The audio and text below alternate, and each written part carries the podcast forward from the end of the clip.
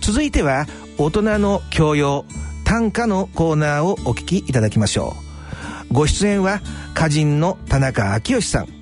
それから角川短歌編集長の石川一郎さんです。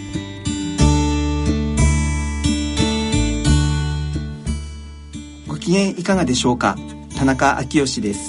ご機嫌いかがでしょうか？角川短歌編集長の石川一郎です今回は、えー、角川短歌9月号の紹介をしてまいりたいと思います。9月号はどんな特集だったんでしょうか、はい、今後は私をどう歌うかと題しましてはい。私私、はい、自分自身をということですね。はい、はい、えっとまあ短歌っていうのはまあ、究極の一人称の関係と言われていて、はい、私が私を歌うっていうのは当たり前なんですけど、はい、当たり前のようで当たり前なことほどね実は深かったり難しかったりするところもあるので、まあ、その辺をちょっと,、えー、と具体的にね、実作の場に即していろんな、えー、考察をしていったっていう特集です。はいなるほど。確かに私をどう歌うかっていうのはすごくあのシンプルそうでいて大テーマな感じですよね、えー、昔から。ね、はい、まあ、私があ歌を作る時は、はい、なんか何らか感じたもの感動だったりを歌う文字にするんですけどもね、まあ、その時に、まあそのどういうふうにねやっぱ言葉にして型にはめていくというか五七五七七の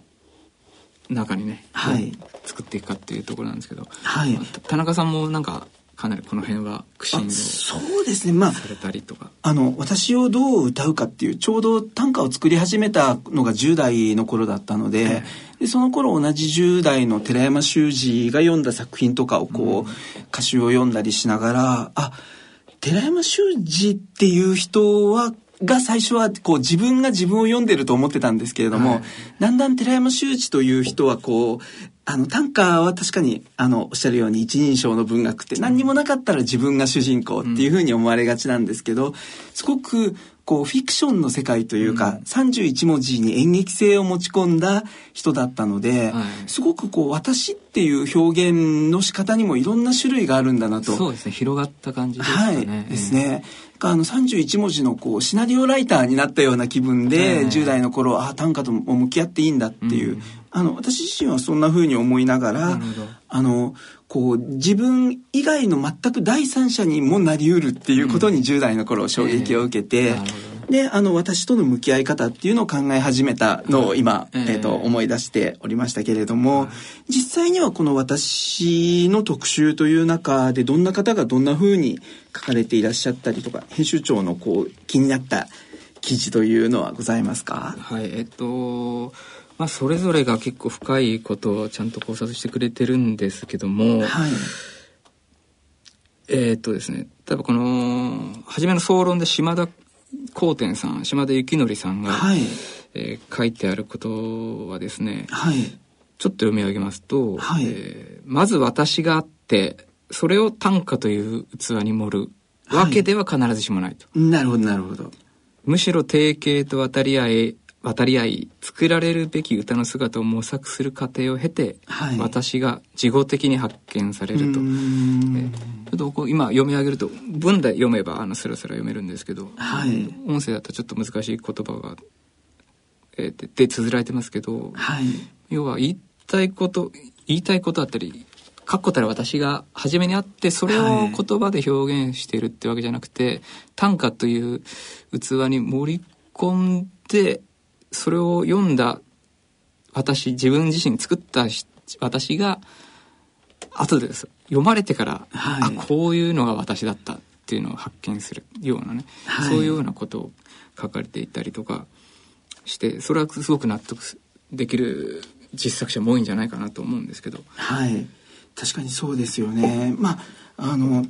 確かにこう、確固たる自分がこれを作るんだ、これを読むんだという感じよりは、まあ、そういうモチーフで押す人もいるのかもしれないんですけれども、大体なんか、あの、読んでるうちに、あ、自分はこんなこと考えてたんだとか、こう、連作にしていく中で、あの、自然とこう、自分自身が浮かび上がらせるつもりじゃないのに浮かび上がってきたりとか、ね、そうですね。はい。先ほどおっしゃったフィクションにしろ、はい、なんかこう、作中に別の主体を立て、るにしろそれをやっている自分っていうのはどっかでにじみ出てくるわけですもんね。はい。まあどこまでも私からは逃れられないんだけれども、はい、まあそれはあらかじめなんか私自身にも知られている私ではなくて、はい、ところがまあこの短歌をやっていく上で発見される面白いところかなと。なるほど。はい。確かにこう、今回のこの私、私をどう歌うかっていう大特集は、すごく表現の奥行きみたいなものを、こう、ね、あの、うん、いろいろ感じさせてくれるものでもあるかなと思いますので、はい、たった31文字五七五七七なんですけれども、えー、そこに込めていこうと思って、たらもういろんな人物像が無数に描けたりもしますし、で自分自身の中でも本当に知らなかった自分との出会いっていうのをこの31文字の、まあ、切符みたいなものがあの定型の切符が新たに自分と出会わせてくれるっていうようなこう旅でもあるのかなとも思うんですけれども。はい、はい他には何かこう特集、あの、意識された、えー、9月号の売りとなる記事というのはございますか？はい。えっと、今回は2大特集なんですけれどもね。はい。えっと、もう一つは人物特集として、はい。えっと、没後、今年30年になる葛原妙子さんの、はい。えー、特集をえー、組みました。はい、葛原妙子さん、もう、あの、本当に知る人ぞ知るっていう感じかもしれないですけれども、歌人としてはもう、えー、1907年ぐらいの生まれでしたかね。今100、もし、あの、生きてらっしゃったら100歳を超えてという方だったと思いますけれども。歌を始められたのがちょっと遅いんですよね。はい。なので、えー、塚本邦夫なんかよりも、ええ全然先輩なんですけど。なるほど、なるほど。はい。すごく変幻自在な作風でという、こう、あの、感覚的な作風もっていうふうにも思う方ですけれども。そ、ね,、れこそね、原始の女王とかね、そういう。はい。異名というか。なるほど。あ、ここでいう原始は、あの、あの原始時代の原始ではなくて、ね、幻を見るという方の、はい、えー、原始ですね。はい。そうですね。だから、いわゆる写生の歌とはちょっと違っった象徴だったり、はいはいはい、比喩暗喩とかを駆使してる歌が多くて、まあ一応特集の意図としてはですね原始の女王とに呼ばれていてそれは確かに当たっているんですけども、はい、あまりにもそのイメージが強いのでなるほどなるほど。それによってあのイメージが強いあまり、はい、彼女のこのいろんなもっといろんな面が狭,、狭められて感じ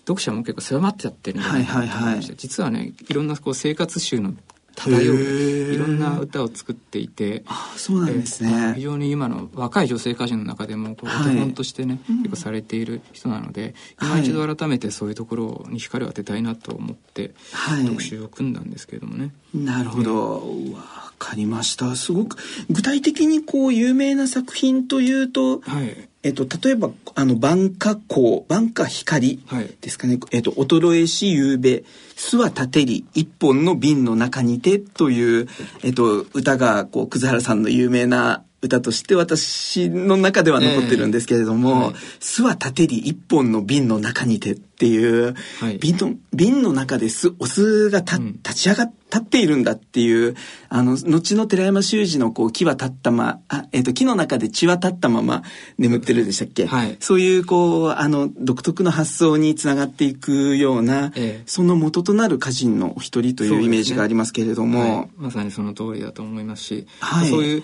ね、面白い、まあ、すごいかっこいいというかね、なんかそういう刺激的な歌が多いんですけどもね。はい。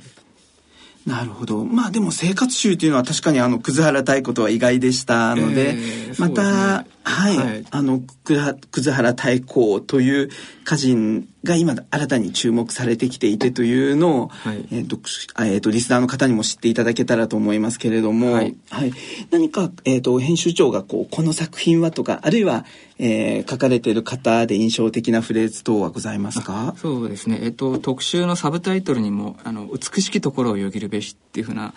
フレーズを歌の中から取ってつけたんですけども、はい、まあ、これも代表歌の一つで「はい、今我は美しきところをよぎるべし」星の負のあるカレイを下げて。カレイっていうのは魚のカレイ、はい、星の負負っていうのはまだらって書いて負で、はい、カレイのこの鱗のところのこのまだらなところを星の負星のように見えるっていうふうに表現してるんですけども、はい、まあ、このカレーを下げてっていうのは買い物帰りみたいな場面なんですよ、ね、でそれはこの上の句の「今我は美しいところをよぎるべし」という、はい、商店街から自宅に向かうなんでない道をですね、はい、美しきところとして独特の広がりとか豊かさをこう表せてる表してるというような歌なんですけどもね。はい、まああのーそういうこう商店街とか、まあ、そういう日常の買い物っていうのはこう葛原太鼓のイメージからちょっと遠いと一般的に思うかもしれないですけど、結構そういうところが発想の元になっているというのをですねなるほど東直子さんとかがうまく分析していただいてたりとか、はい、まあ、そういうところがあるとい。うところはこの特集の中で、えー、と知っていただけたらえっと、はい、また読みも深まるし広がっていくのではないかなと思っている次第です。はい、承知しました。そして、えー、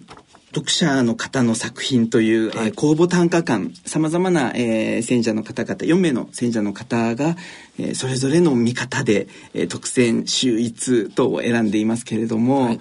今回のこの公募短歌館の中で石川編集長が注目した作品というのはございますか？はい、えっと、私は、え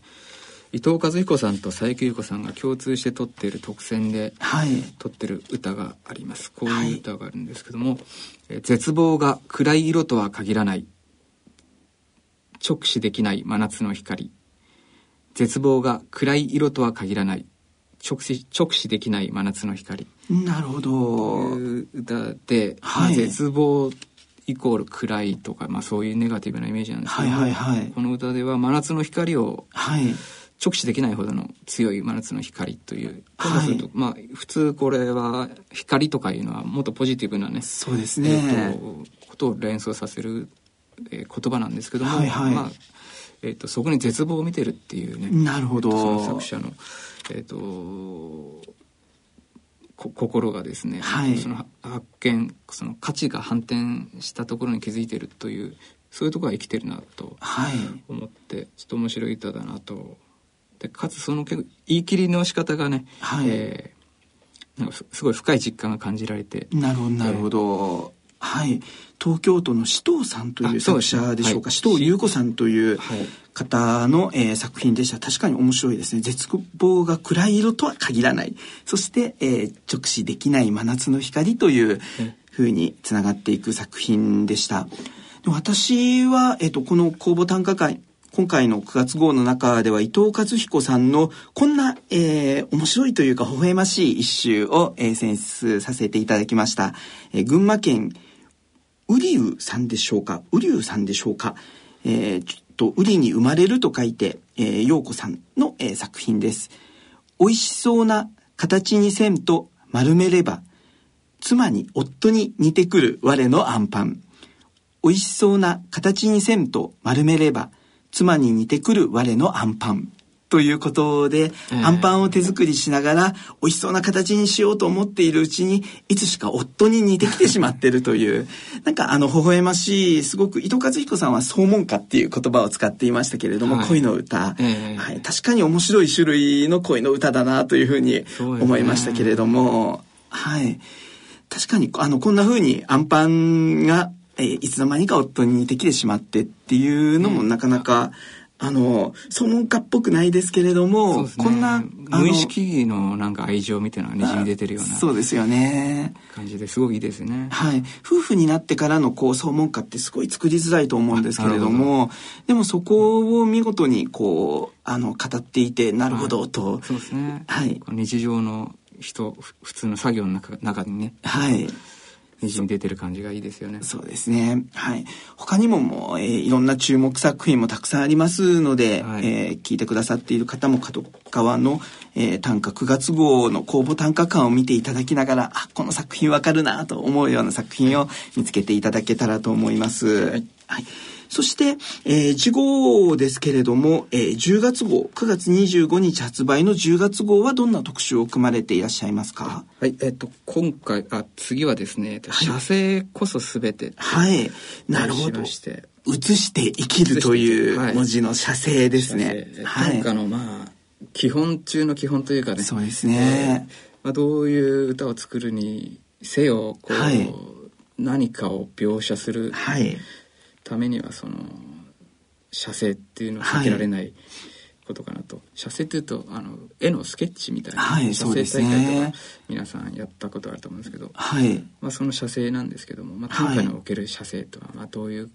ところなのかっていうのをなるほどなるべく分かりやすくね、はい、えーと特集していくつもりです。はい。確かに学校の授業では、こう、あの、写生というと、正岡式とかですね、えー、あの、いろんなそういう、こう、近代の歌人の人たちの始まりのようなところでも、えー、あえて写生をっていう、こう、斎藤茂吉とかですね。そうですね。あの、写生にこだわった歌人っていうのはたくさんいるかと思いますけれども、あえてそれを平成27年の、この、今という時に新しい写生論を、そうですね。えー写生こそ全てっていう、こう、全てにまた、あの、編集部の思いもこもっているかなとも思うんですけれども。ね、なんかこう、荒らぎの先輩特許みたいな感じなんですけど、はいはい、そうじゃないよっていう、はい、あの、もうちょっと写生も論というよりも、はい。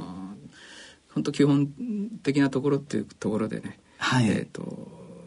描ければと思ってます。なるほど。五七五七七を読むということもある意味では、こう、心のスケッチのようなものでもあるかと思いますので、やっぱり丁寧な描写っていうのは、この写生っていうのは、短歌だけに限らず表現のこう原点のようなものかもしれないなと思いますけれども。そ、ねはい、その辺のところを、えはい。わかりました。はい、来月楽しみにしたいと思います。では、えー、来月のこの時間までさようなら。さようなら。